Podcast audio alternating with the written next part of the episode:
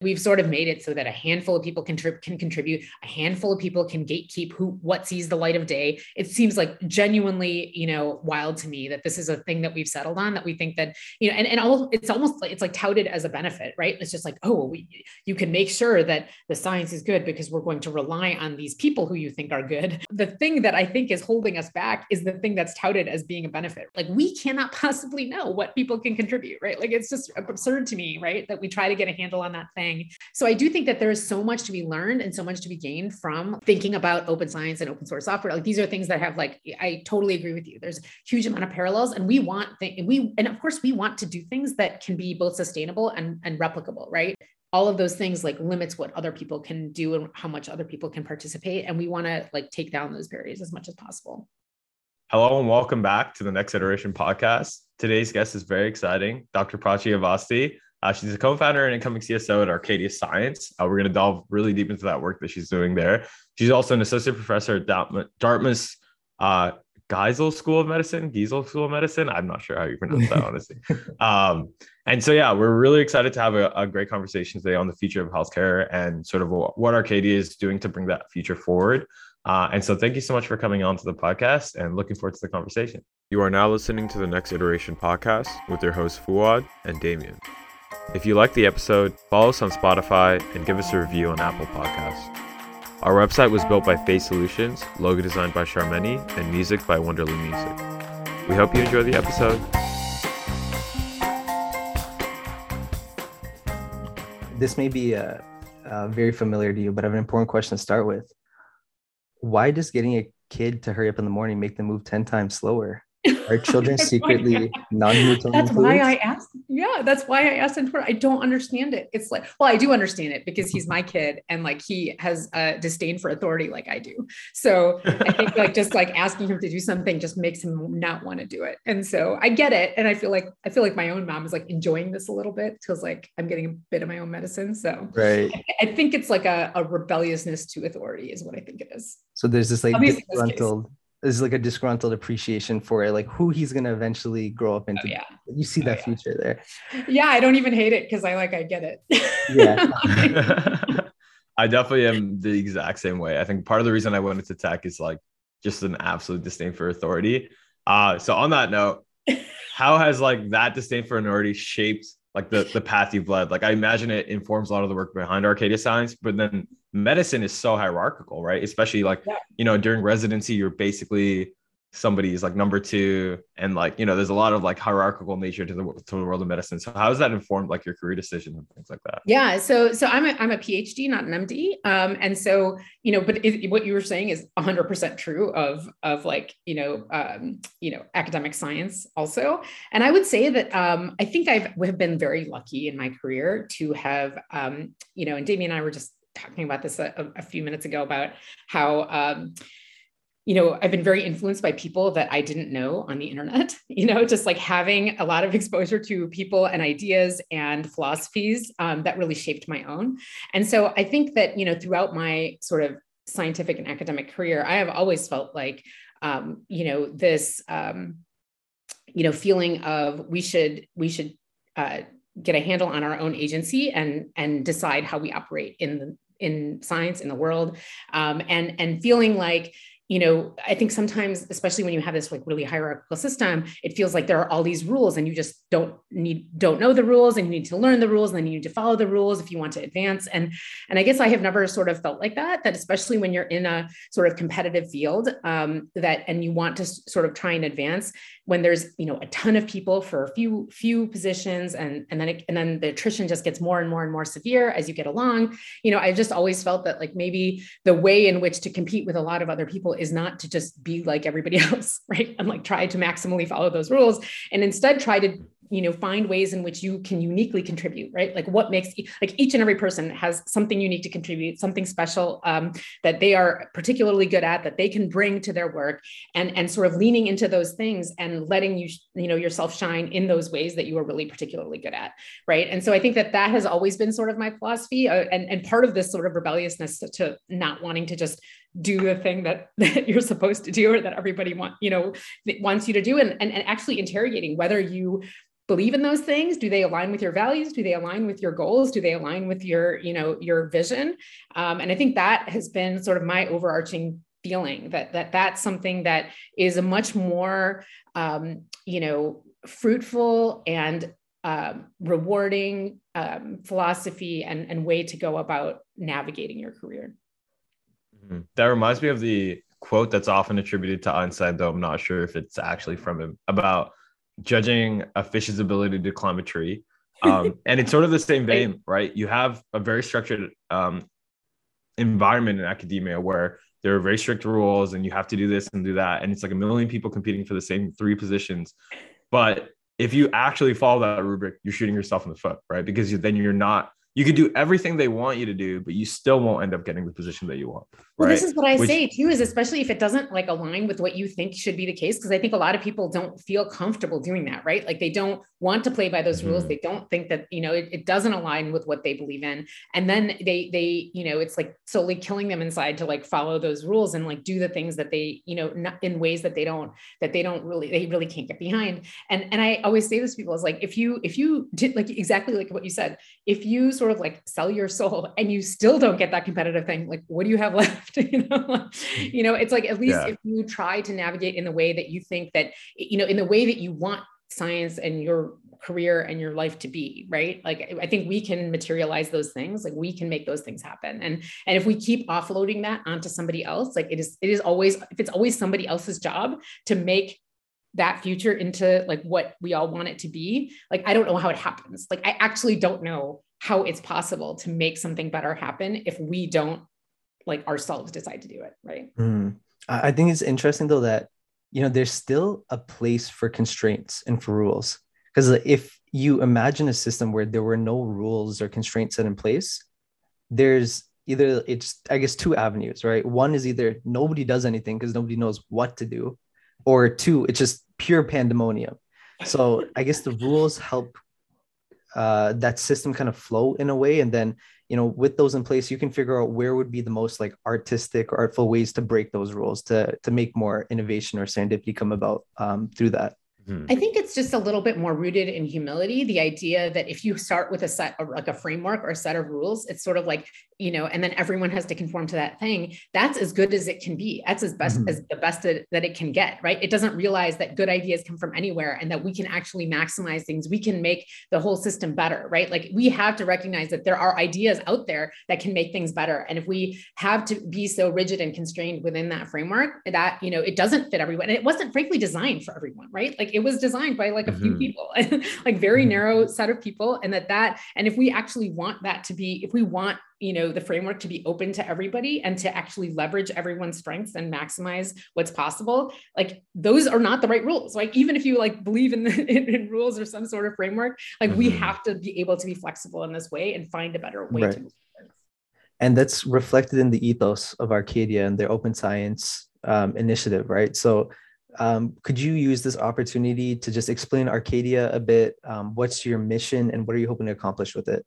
Yeah. So I would say that, you know, the reason why I'm so excited about this and the reason why we wanted to do it, it's, you know, Arcadia is actually like a really big experiment in a lot of different dimensions, right? In the way that we do science, right? And so, yes, of course, like the, the, the you know, overarching scientific goal is to expand, you know, the um, you know sort of diversity of biology that we look at to let evolution solve biological problems so rather than focusing on just humans and things that are like humans to actually you know evolution has done many many more experiments than we can do in the laboratory right so to be able to look in the right place to use the right system to answer the right question these are of course like the scientific goals and the focus of arcadia and that part is the part where we try and change uh, uh, what science gets done, right? So these are things that we fundamentally understand, like why, um, you know, there are a lot of examples in which, you know, the diversity of biology has led to huge technologies that have completely changed the way that we do science, right? Mm-hmm. Um, you might be aware of CRISPR or like, you know, PCR, things that have come up a lot in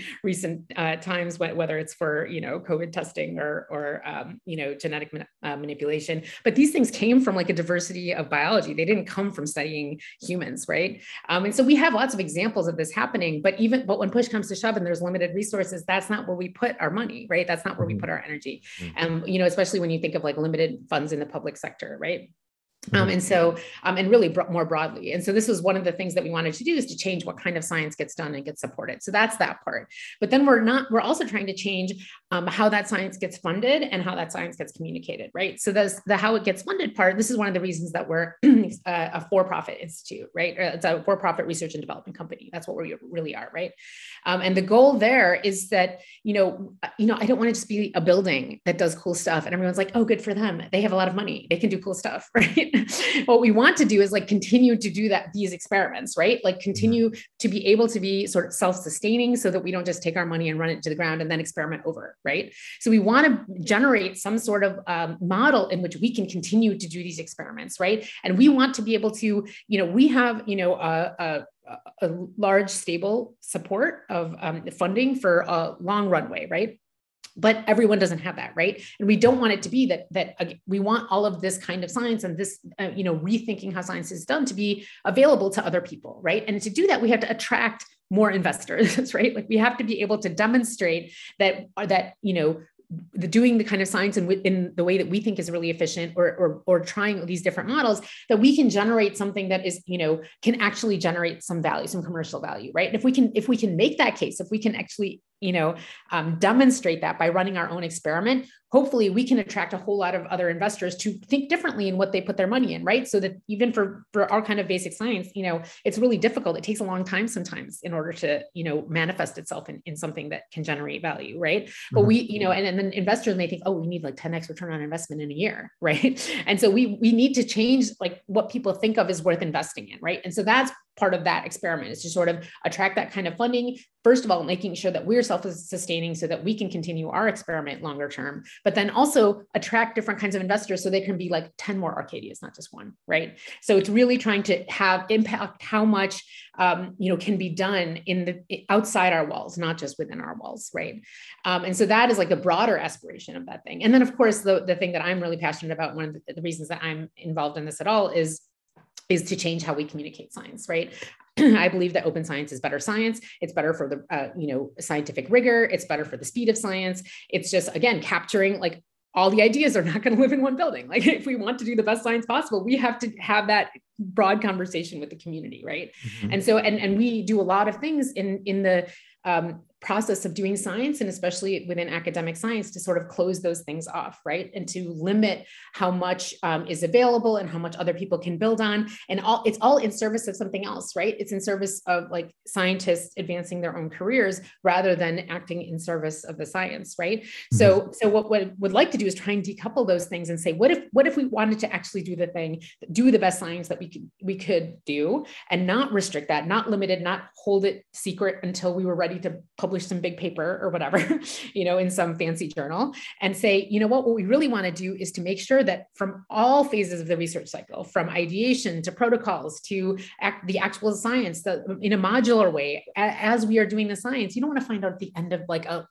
two three year project that like the methods you were using was wrong and that there's better reagents or you know um, you know techniques available so mm-hmm. you want to have that conversation with all the people who are experts everywhere, right? And everyone else who can contribute that are, especially when you're doing the kind of broad science that we're doing, we can't know where all that expertise lives and where all the passion and the, you know, important um, science that can, um, where we can help them, they can help us we can't know that ahead of that. So the only sensible thing I think is to make it open, right? Is to make it available and let the people find, you know, make sure that we are, you know, communicating and trying to reach as broad of a community as, as we can and have that uh, have that two-way communication. So that's something that we're really and I think these are all synergistic goals, right? Like changing what science we do, how we how we fund it, how we communicate it. If we wanted to maximize all of those things that they need to happen in parallel. We want to make sure that for example, if you wanted to, you know, generate value from basic science science. That requires a longer runway but you know what shortens that runway is doing open science and doing faster science because we're not hoarding it and keeping it to ourselves until you know some time where we are ready to share it right? And so i think that mm-hmm. every sector both the private sector public sector can be more open in their science. And that's also like one of the things that we're trying to show is that open science and commercialization are not mutually exclusive right that we that there's so much discovery science that can happen right and that can really advance and be much better and much more rigorous right um, mm-hmm. and then that is still so much of that happens long before you ever get to the point where you have something that's like commercially viable right, right. so we can continue For to sure. share that build on it give it back to the community right like have other people give us feedback on that thing that's another big feature of our sort of our open science goals is to make sure that people are you know giving us public feedback. So a lot of people say oh you're just going to release that. You're not publishing things in journals. What about peer review? Right? How do you know that what you're doing is, solid right? And that is the big challenge right? So what we it's not that we're saying we don't believe in that thing. We don't believe in peer review. In fact we're saying that mm-hmm. our science is better the more people you know comment on it not mm-hmm. two or three secret randos you know that are like you know keeping everything um, you know under closed doors and then just you know trying to take the whole body of like interdisciplinary science that you were putting out there and like evaluating that and giving it a false sense of security for a stamp of truth like that's not the right way to do science i don't think. So i think that you know the, the goal is to broaden that and have a lot more people participating. Like like i said we don't know where all those good ideas live. We don't know who has um, you know ideas and and um, you know criticism that can make our science better. We're not afraid of being wrong. We just want it to be better science, right? And so mm-hmm. so having that two way broad um, conversation with the community, having them you know interact with our work and say this is or isn't useful, right? Like that is the thing that we're really after. Is you know when you remove constraints in the ways that we are we are able to do here and not have to sort of play by all of those same rules sometimes that you know that's a, a lot harder right like if you have one option out of 10, right? It's easy to decide what to do when you can do anything and you can pursue anything and you can put your resources towards anything. now it's like, now it's like a, it's a hard challenge. And for us, the biggest goal is where can we put our effort, energy, resources, money um, that we can have the biggest impact outside, right? Like not for us but for you know why how can we make it so it will have mattered that we did this thing right and mm-hmm. so that is something that you know because we don't have we're not just relying on these proxies for quality like the stamp of you know the um, you know false sense of security for the stamp of truth like we're not relying on those things so we actually have to do like meet a higher bar we actually have to do something important and useful right, right. and so like mm-hmm. we have to do things that matter to people we have to do things that that you know that other people can build on and we have to make our science better. And so that is it's a it's a higher bar. It's harder to measure. It's harder to you know do a lot of these things. But i think that again you know it's uh, it's just important to try right? And i think the only way for us to we were doing these experiments right? And we're trying to find the best way to do it and we're going to iterate on them just like you guys. This is why i like love your I love your ethos. We are going to try and like do things and iterate on them and try to make them better. And i think the only way for us to really fail is to sort of like revert back to what's already being done. Like we want mm-hmm. it to mm-hmm. matter that we tried these different things and we want to put the results of those experiments out into the open so that other people can find them useful and say hey like we you know we want to plant the flag on the outside, move the Overton window on what people think is possible with mm-hmm. how we do science, right? And then let other people decide, like, oh, maybe they can take some piece of our experiment or something else works in their framework. Who knows, you know? Um, and mm-hmm. and they can give us their ideas on other ways that they've done it in their organizations and things like that right so these are things that you know these are the real aspirations of arcadia is to try and change the way that we mm-hmm. do science and try to find better ways and really push ourselves to not just revert to what we know right it's it, it, can, it can, it's easy mm-hmm. to say like hey you know we're going to do something new and cool you know like but then you know the way the place where that falls apart is like the the second you come to something you don't know how to solve right and mm-hmm. when you get to something you don't know how to solve that's really difficult problem it's like really really easy to revert back to and say like well i know that in this other circumstance this is how you would tackle it right mm-hmm. and in that way like that is a slippery slope right back to what we were we were doing right so right. you have to be extremely vigilant to like really ask yourself okay i don't know how to solve this problem in this new context what you know we take what we know and what other people know what everyone else has learned but just ask ourselves constantly like is this the thing that will help us you know will it help us continue to move towards our vision will it help us you know really push the envelope on what what we think is possible or you know or is it something that threatens to bring us back to you know just making a clone of what already exists right mm-hmm, mm-hmm. Yeah. the only failure is stasis right and then yeah. it brings it back to like the whole first principles thinking right like yes, there is a way to solve this. And yes, it's a balance between taking what we already know and figuring out how we've already solved it, but rethinking that from first principles and really trying to understand, hey, like what are the elements of the solution that work, what don't, and how do they align with our vision? I think it's super important. You you touched on so many points. I think you're like so so passionate about this, and it really really shines through. But one thing that in particular that stood out, because uh, I come from a software background, is sort of like how similar this is to open source software, right? Totally. Open science, open source software, like yeah. kind of parallels, but one has progressed, you know, in a very different way than the other. I feel like, especially in the public consciousness, and I think that has a lot to do with sort of like how academia is structured, um, how software is structured, who does software, right? A lot of you know random ragtag people in their basements and things like that. Um, so, what learnings have you taken kind of from the open source software movement and translated to the open science movement? Yeah, I mean, I think there's this this idea of ha- having you know um, a lot more people being able to contribute to it. So you hit on this point exactly, right? And this is something that is like unnecessarily siloed in my opinion right? Like we've sort of made it so that a handful of people can, tri- can contribute a handful of people can gatekeep who what sees the light of day. It seems like genuinely you know wild to me that this is a thing that we've settled on that we think that you know and, and all it's almost like it's like touted as a benefit right? It's just like oh we, you can make sure that the science is good because we're going to rely on these people who you think are good to decide whether it's good you know?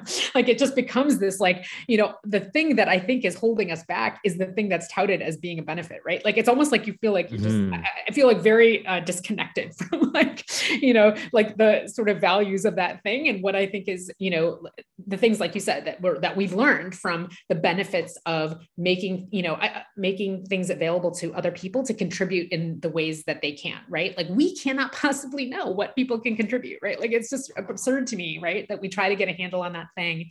And then we try to give that, you know, it's all about, you know, having these proxies for you know letting people rely on quality when they feel when they feel like they can't necessarily assess the quality of something themselves right? Or when they can't mm-hmm. um, decide whether or not they should rely upon it. And the truth is like that's not how we do science anyway you know? Like it's not like anyone just you know reads some paper and like swallows it wholesale and then just like just assumes that it's true like people replicate experiments mm. and they then they try to build on them the first the first thing they do in a laboratory is to say like oh let's see if it works in our hands you know so they are doing rigorous science that don't rely on somebody else's opinion out the you know but but at the same time then when it comes time to evaluate and and progress people in their careers and make decisions about money and all of those things now all of a sudden we rely on those things mm-hmm. again right and so so i do think that there is so much to be learned and so much to be gained from like you know thinking about open science and open source software like these are things that have like i totally agree with you. There's a huge amount of parallels and we want th- we and of course we want to do things that can be both sustainable and, and replicable right? And so even our you know our ultimately our platform for where we will share our science will also be like uh, you know on open source software. Like we want people to be able to mm-hmm. replicate what we're doing um, and not just um, limit it's all about like having more impact than we can you know in house so anything that we control anything that we keep secret all of those things like limits what other people can do and how much other people can participate and we want to like take down those barriers as much as possible. Yeah and just to underline those parallels so like composability is to software what compound interest is to finance and then open science is that very same thing for science as well. And speaking to your what you were mentioning about the traditional science the traditional way scientific pursuit was conducted that's where this whole idea of like publish or perish or p hacking like all of these come as a consequence of that right? There's too much pressure to stay relevant and not enough funding to go around like you mentioned.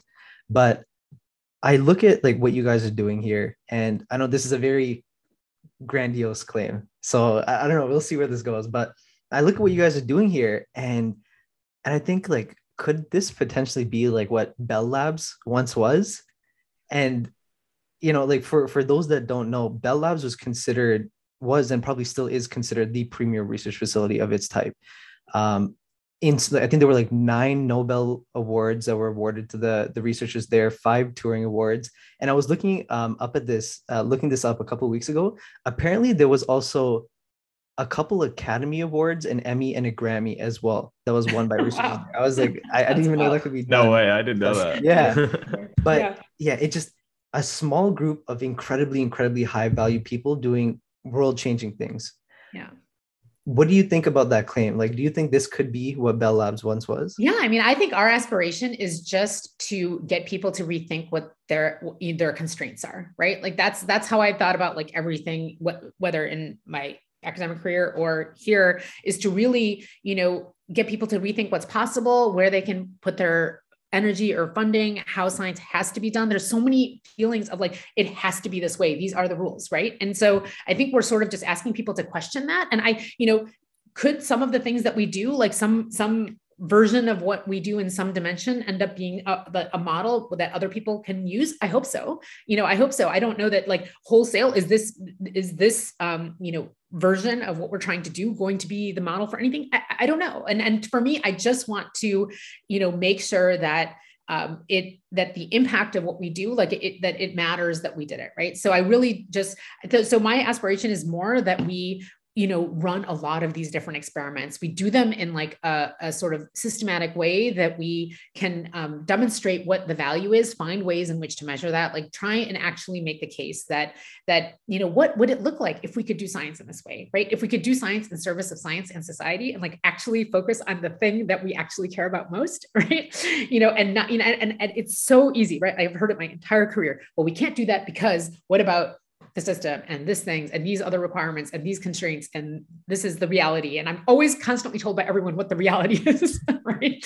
Like i feel like my whole universe is the whole everyone telling me what reality actually is. Like okay i i live in that same reality. I understand but but i think that they're the only way to actually try and find a way to progress is to push the boundaries on that thing right? And mm-hmm. so and to you know rethink our assumptions right? And actually demonstrate. And sometimes i have spent a lot of my career trying to persuade people that it could be different right like I'm nudging that boulder, trying to say like we could, you know, do things in this way. And and I think sometimes you can you can talk until you're blue in the face, but sometimes you just have to do it, and that's what mm-hmm. we're doing. So mm-hmm. I think the goal here is to actually do something different, try and see what is working, and hope hopefully in that way try and persuade others to rethink what they think is possible for them or be like Steve Jobs and have your own reality distortion field. You know, you kind of create reality. oh, I am a reality distortion field. I see that. I see that. My reality has already been distorted. I feel like it's awesome. a virtual background now. awesome. uh, I'm a big quotes guy today, but this reminds me of that Picasso quote as well. Learn the rules like a pro so you can break them like an artist. And it seems like oh, I you love guys that.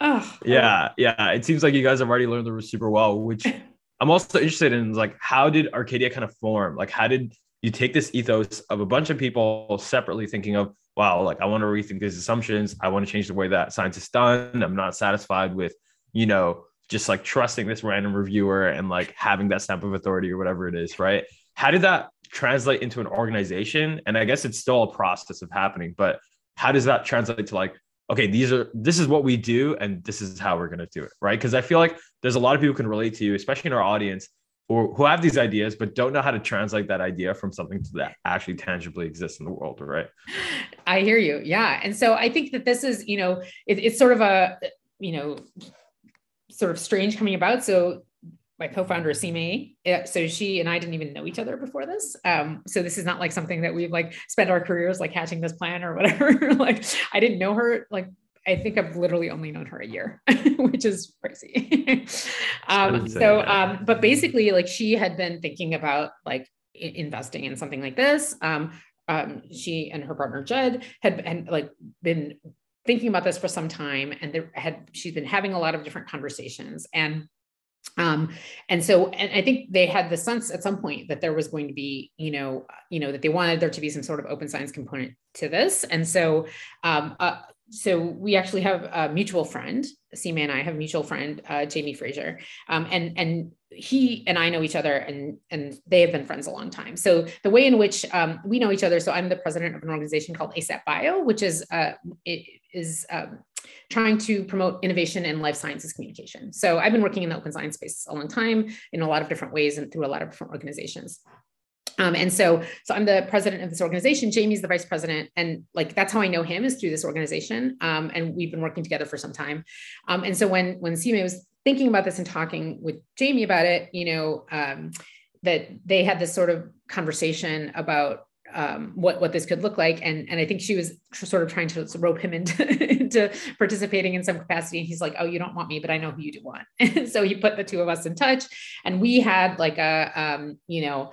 Uh, initial conversation about it over zoom because it was in the, in the pandemic right um, so i was in Vermont, like over at Dartmouth, and and she was uh, you know in in the Bay Area, and so we had this like conversation, and then like I think is pretty emblematic of how she and I work, which is that you know as soon as we started discussing um, we just started working, right? Like we just started writing up documents and coming up with ideas and thinking what it could look like and do, you know, and it's sort of like, I would say that this would be like step one is there's always a lot of talking and then trying to turn that talking into doing is like a huge like barrier, right? Because there's a lot of people that are willing to kick around ideas, but then um, I think she and I are mm-hmm. both like extremely um, this this phenotype. Like we're both like once once we have our project, we just like start doing it, right?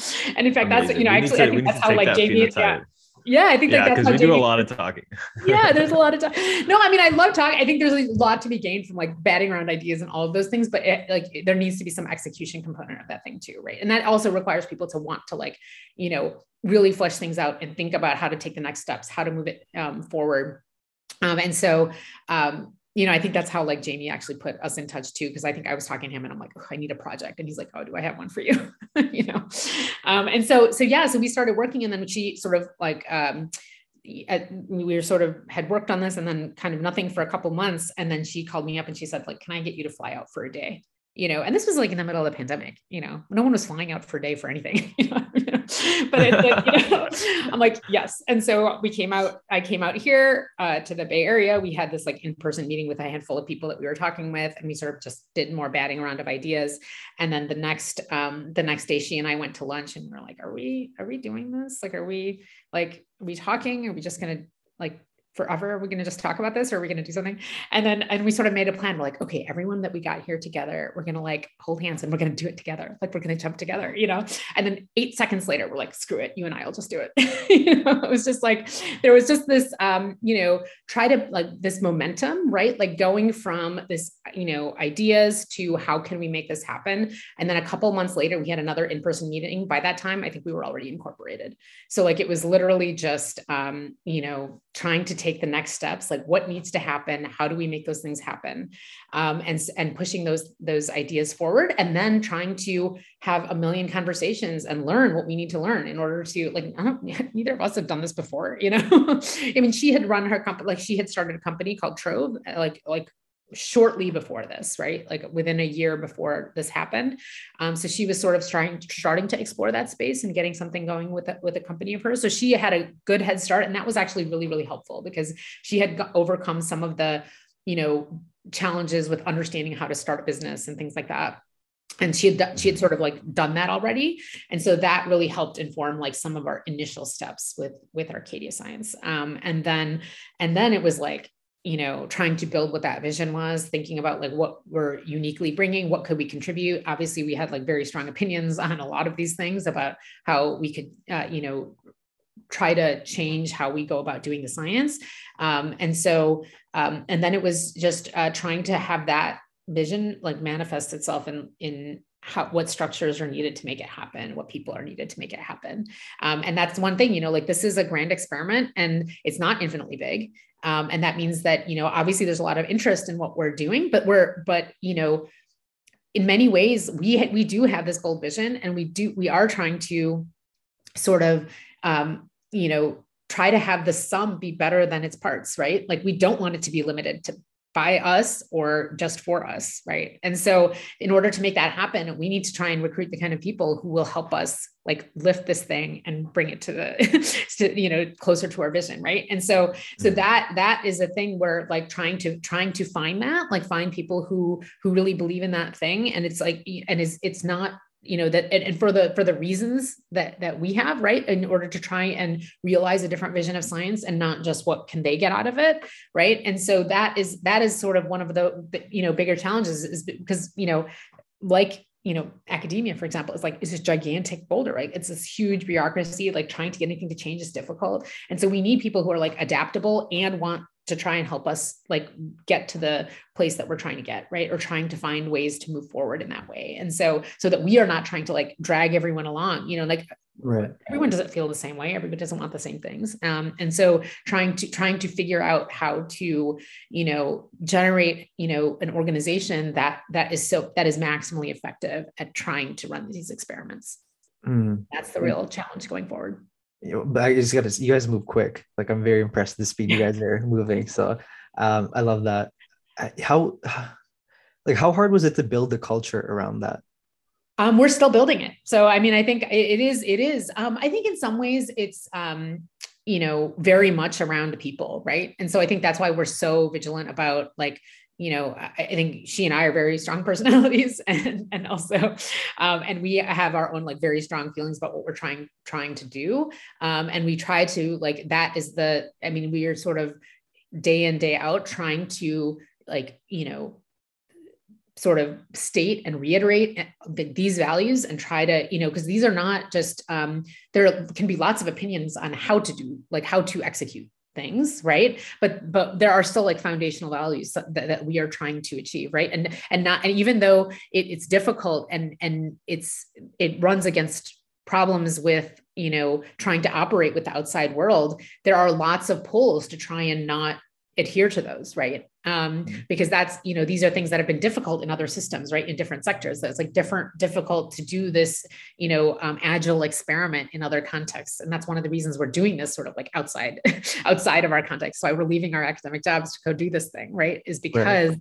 we are trying to do this in a way that allows us to be agile and run you know and to not have to like you know adhere to the constraints of these other systems right? And so so mm-hmm. but that that that's like a constant pull right? But we are pretty vigilant on that thing. And then also again like trying to help you know find and identify the people who are you know this this early set of people are really really important right? And towards setting that culture right? And so so i think that that is something that we are trying to do very carefully and try to make sure that that you know that we that we are you know um working towards the same goals and that that we have that set that as a really strong foundation. And i think that if we are successful at it you know like these are things that will propagate uh, you know throughout the organization like with us without us whatever right? Like that mm-hmm. is like setting that culture is something that that is something is um, foundational right? Like we're, we're trying to set that foundation so that it can so that it can sort of um, seep throughout the organization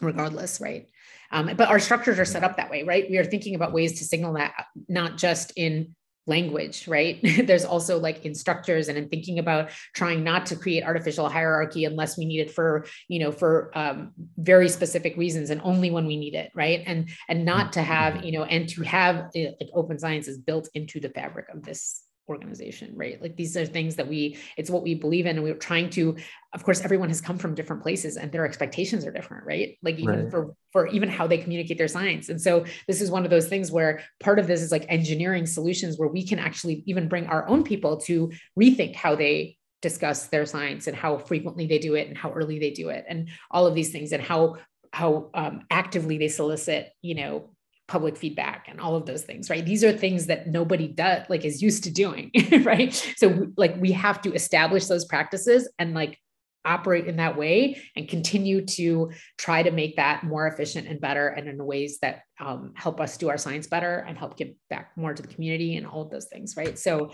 so some of these are just like we have to like try. We have to establish those things. And part of it and again like very much our philosophy is like just do it and then and then try to find ways to make it better. Iterate on that thing. Yeah.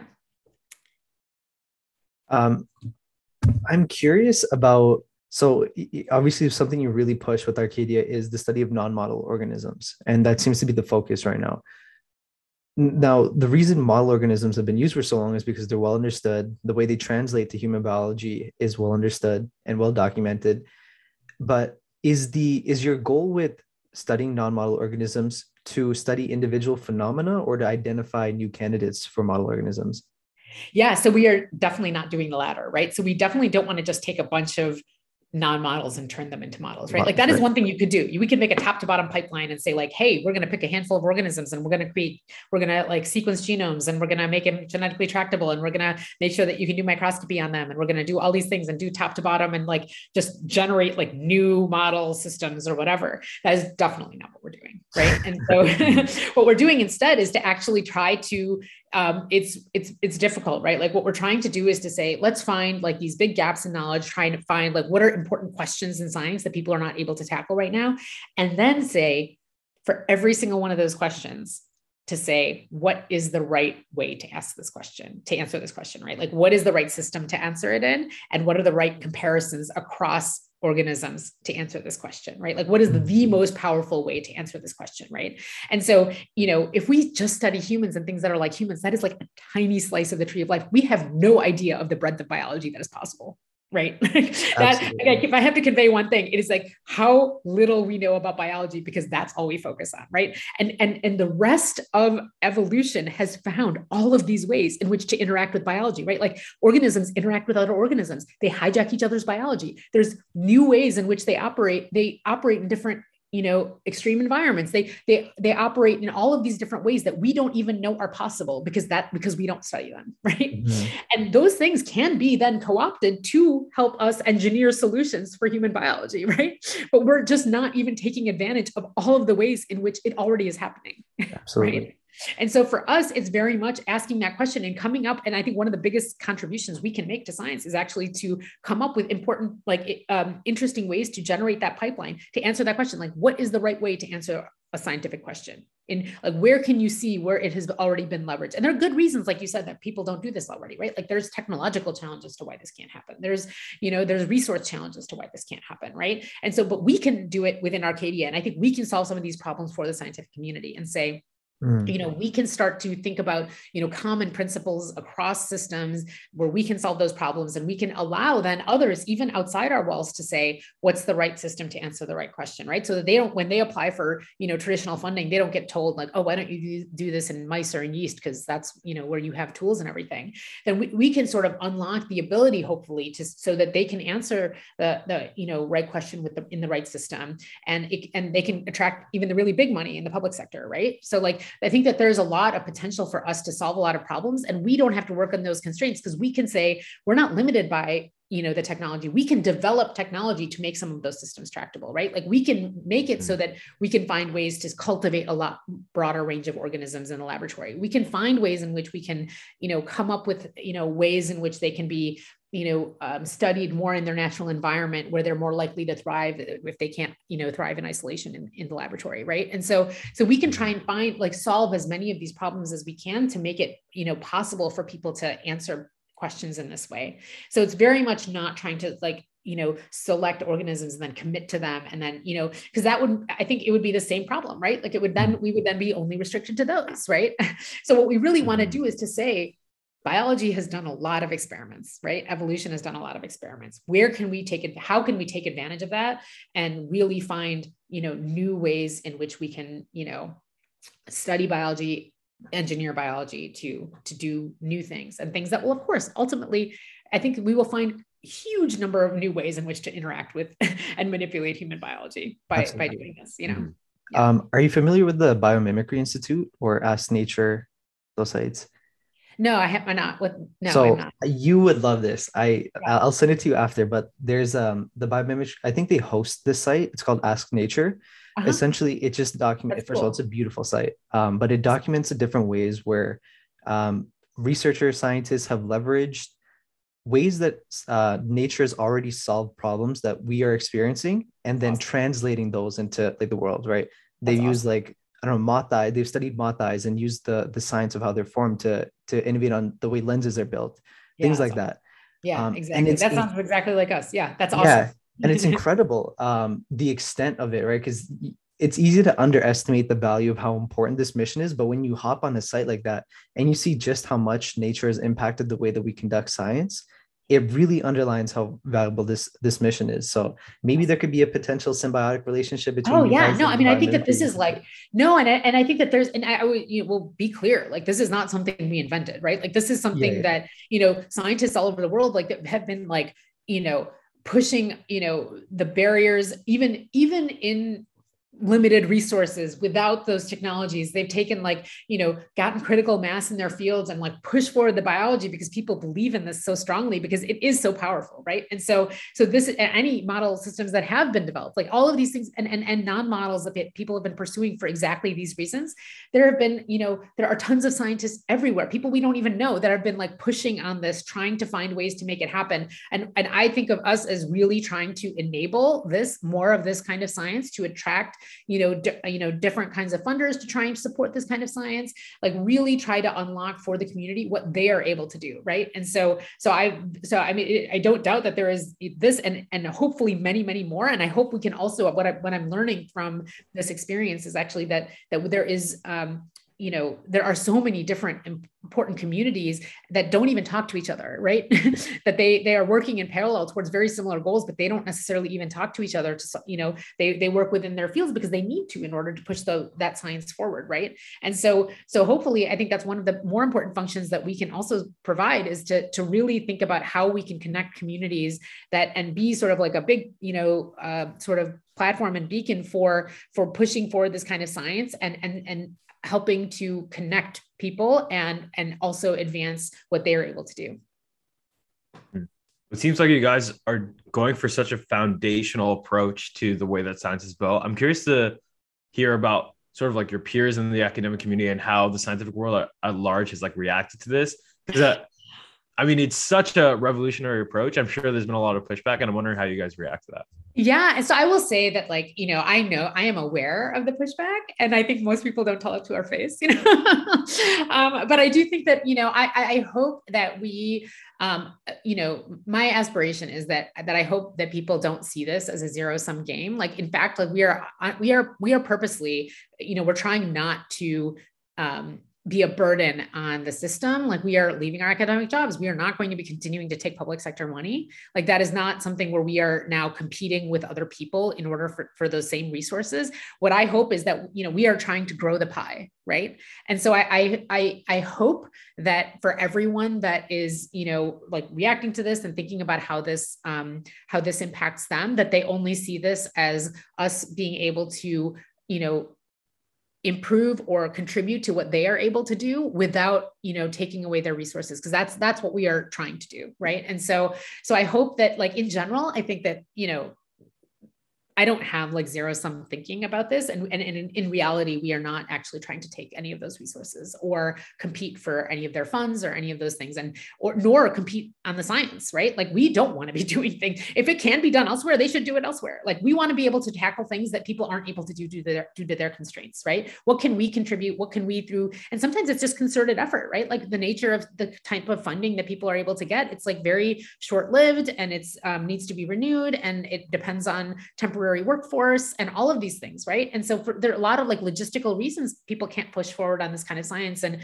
hopefully through even just concerted energy and effort and resources, you know, stable resources and um, you know, developing new technologies and all of these things that that maybe things that they can't do in their in their within their own constraints. I hope that we can contribute in the gaps, right? Like how can we contribute in ways that other people are not able to do that can change what they are able to do in the future, right? And and um, going forward forward with with um, working with us and and collaborating with us so that we can we can grow what is possible uh, to be done right? And so that is what i mm-hmm. hope happens. So i you know i know that there are there, there are all sorts of people and and um and you know and th- that have opinions on what you know and of course in the open science space i've been working a long time with, uh, with people who th- think different ranges of things are possible. And this is definitely a bold experiment in that direction.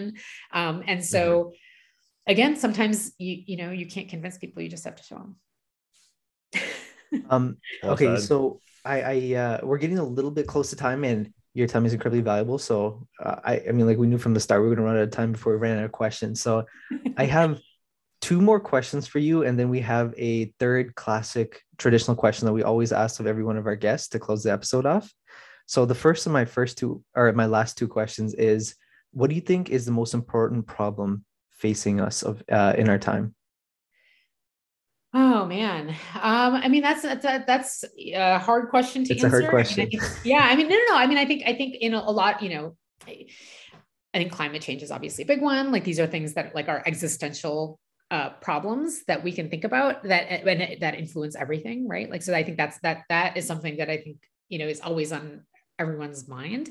Um, and I think you know for us in our own world, like you know, I'm a scientist. This is how you know I think about like how you know what are the big problems that we can solve and i think that's what we're trying to tackle frankly at, at, with what we're doing right is to try and rethink um, you know what's holding us back from maximally advancing what science um, how much science we can do and for what reasons right like i think that if we mm-hmm. break some of the structures that are holding holding back science and what's possible and we can leverage for me a huge problem is that we are not leveraging the like diversity of ideas in advancing science right it, we are both holding back sharing it for reasons that I think are not good, right? For personal gain instead of for the advancement of knowledge. And then we are also limiting who has access to it and who can contribute, right? And and again, like if you truly believe that like you know good ideas can come from anywhere and we don't know where they're you know how like we we don't even know what we don't know and who we don't know right? right? if you actually believe that thing then the way we go about it is like preposterous right? Like we funnel everything into like limited bottlenecks and gatekeep in every possible way. And like i cannot think of a thing that is more detrimental to the advancement of science than, than, than limiting who gets to do it right? And so like that is something that is like i feel very strongly about. And i think also like at the focus of you know the reason i believe in open science is that again like in order to make it the, the best it can be in order to leverage all of those ideas. Like how could we possibly how can it possibly be as good as it can be if we're like limit it to what we can think of? Like you know it's just it's yeah i can't i can't like it doesn't it doesn't compute like how that could be the case right? So i would say that in when it comes to the advancement of science and the advancement of knowledge it's making sure that we share it so that more people have access to it. And that mm. is a huge huge um, I just think that's the that's the one that is like really tractable, right? Like I don't know how tractable this climate change thing is, right? Like you know, and it's like we can we should and could and need to try everything we can, but I think is this is one that I know we can do. I think right. I, I, I don't know, mm-hmm. like it's it does feel like it's a whole trying to change how the way in which we operate, but I really think it's possible and there are a lot of people who believe in that right in trying mm-hmm. to make sure that that science is open and accessible to people so that everyone can contribute and that i mean even if all you wanted to do was just do the best science possible, that's what you would do.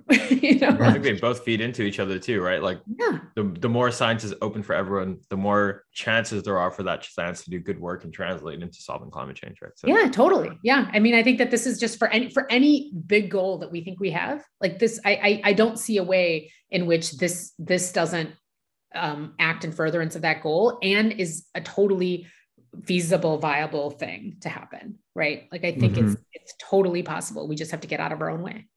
I mean we live in the age of alexandria right? So let's give everybody all the lego blocks and then everyone can have as much fun as they want with it. Yeah. Um the so the the in, i guess the reason i asked that question was um i ran into this actually um, i mentioned this to Raul when we had our chat um but i ran into what what eo wilson titled humanity's problem statement and um, E.O. Wilson is like the, the legendary father of sociobiology, but he said humanity's problem statement is that we have Paleolithic emotions, medieval institutions, and godlike technologies. And everything we see today is kind of like a consequence of that, right? Like, especially when you see some of the smartest minds of our generation are working on hacking our psychology to get us to feed into more ads or spend more time on social media. And no, like I'm sorry, what I'm not trying to take any shots at you there, but don't worry, I don't work on ads. We're good. um, but that was just a quick, um, a quick little tangent. I just, I don't know, like I, I heard that and I was like, wow, this sums it up perfectly. Like this is incredible.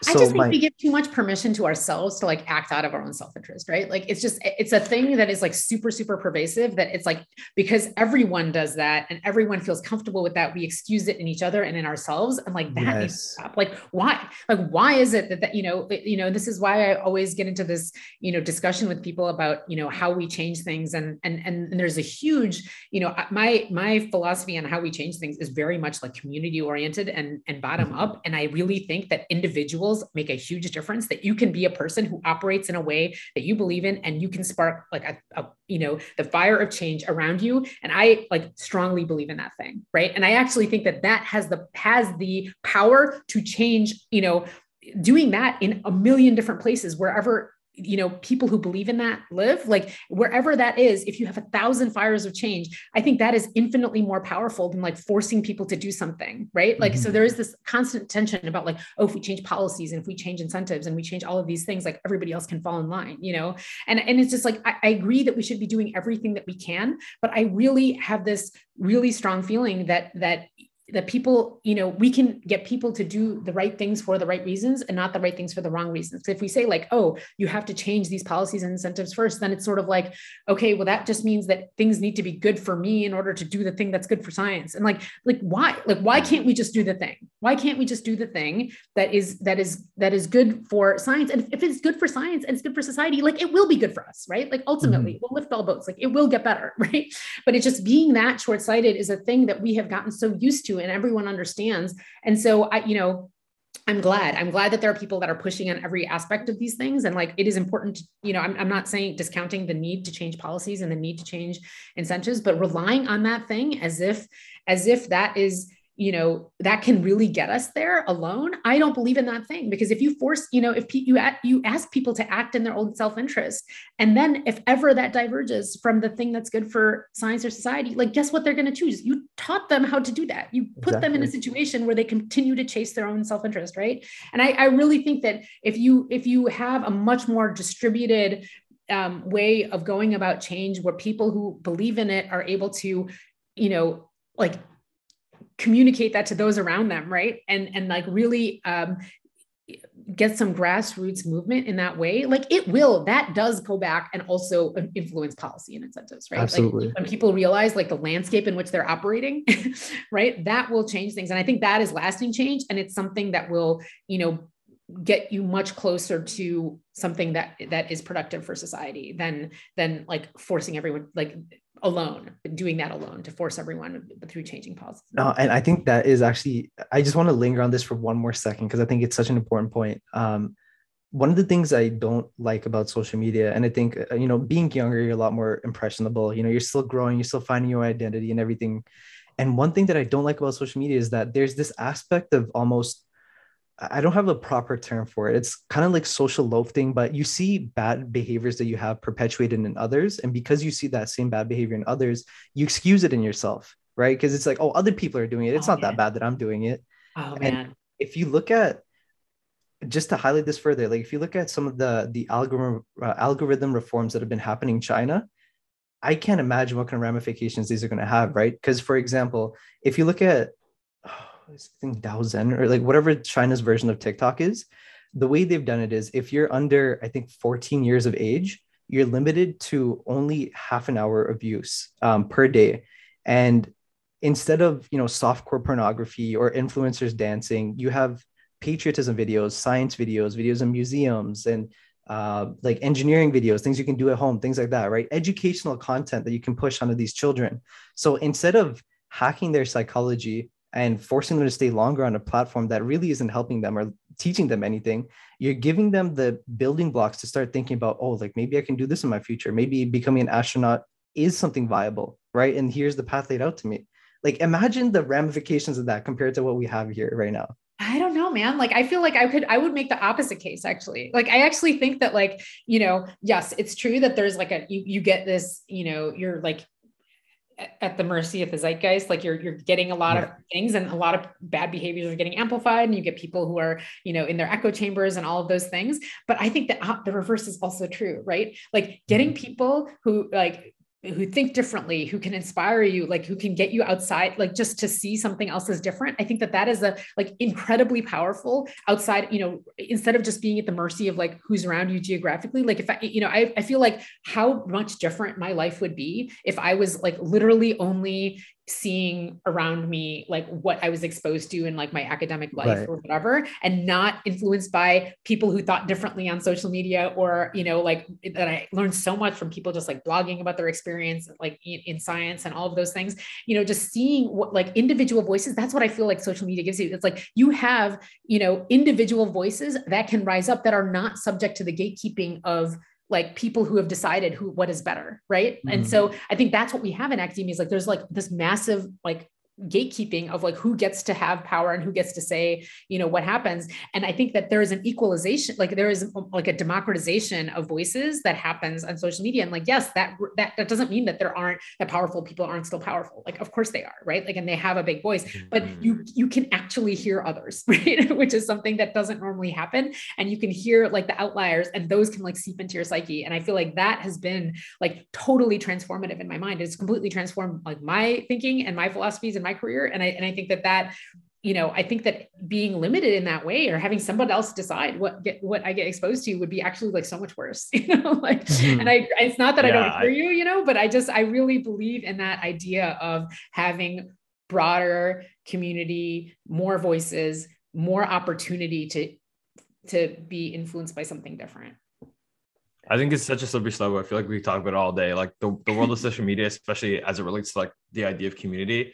I think there's a lot of positives to what you said, Damien, in terms of like limiting the time usage. And we've understood that that's a huge issue in our society. But on the flip side, yeah, there's just so many issues. And the problem is we haven't run large scale experiments like this before on our population, right?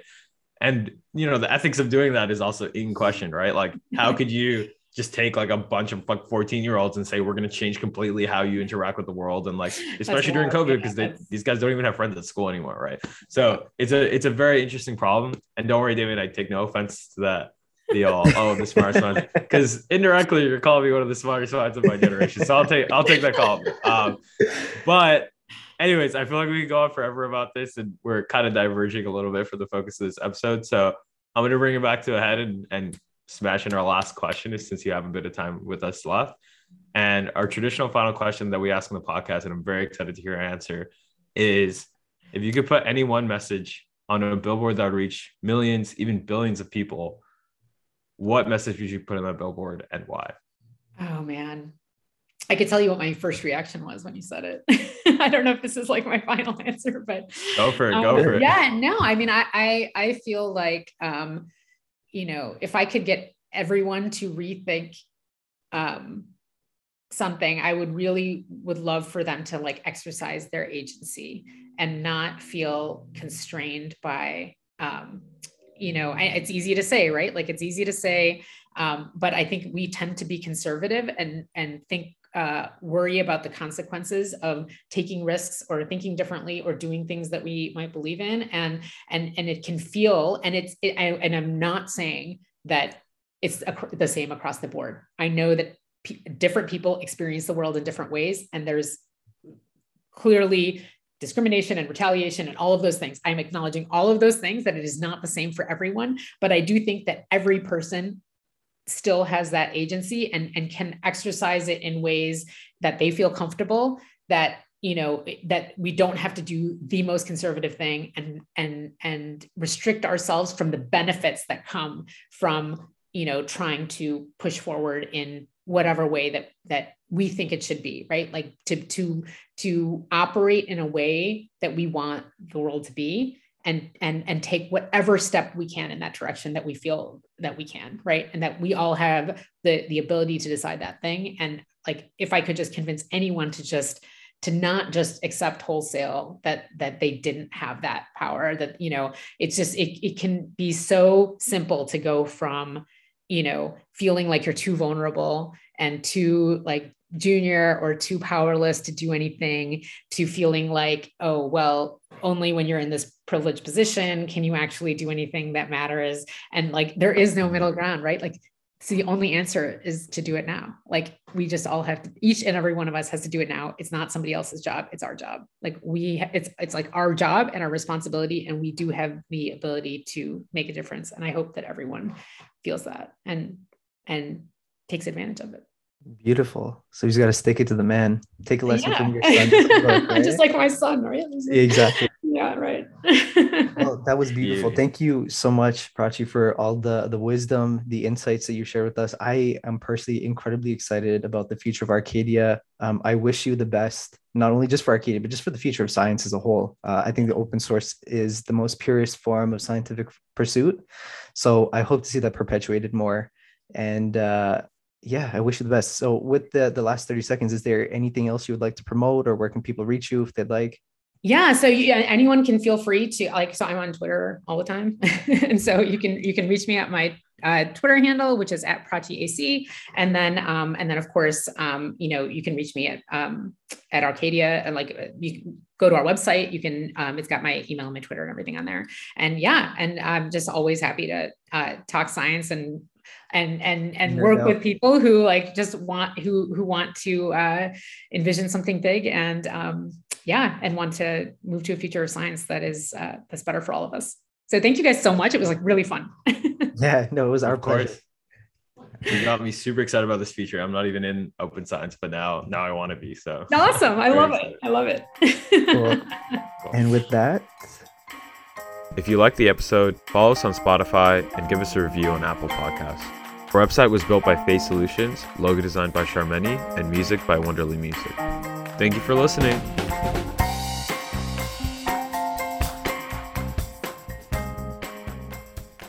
Think you got it? Nah, we're on the next iteration.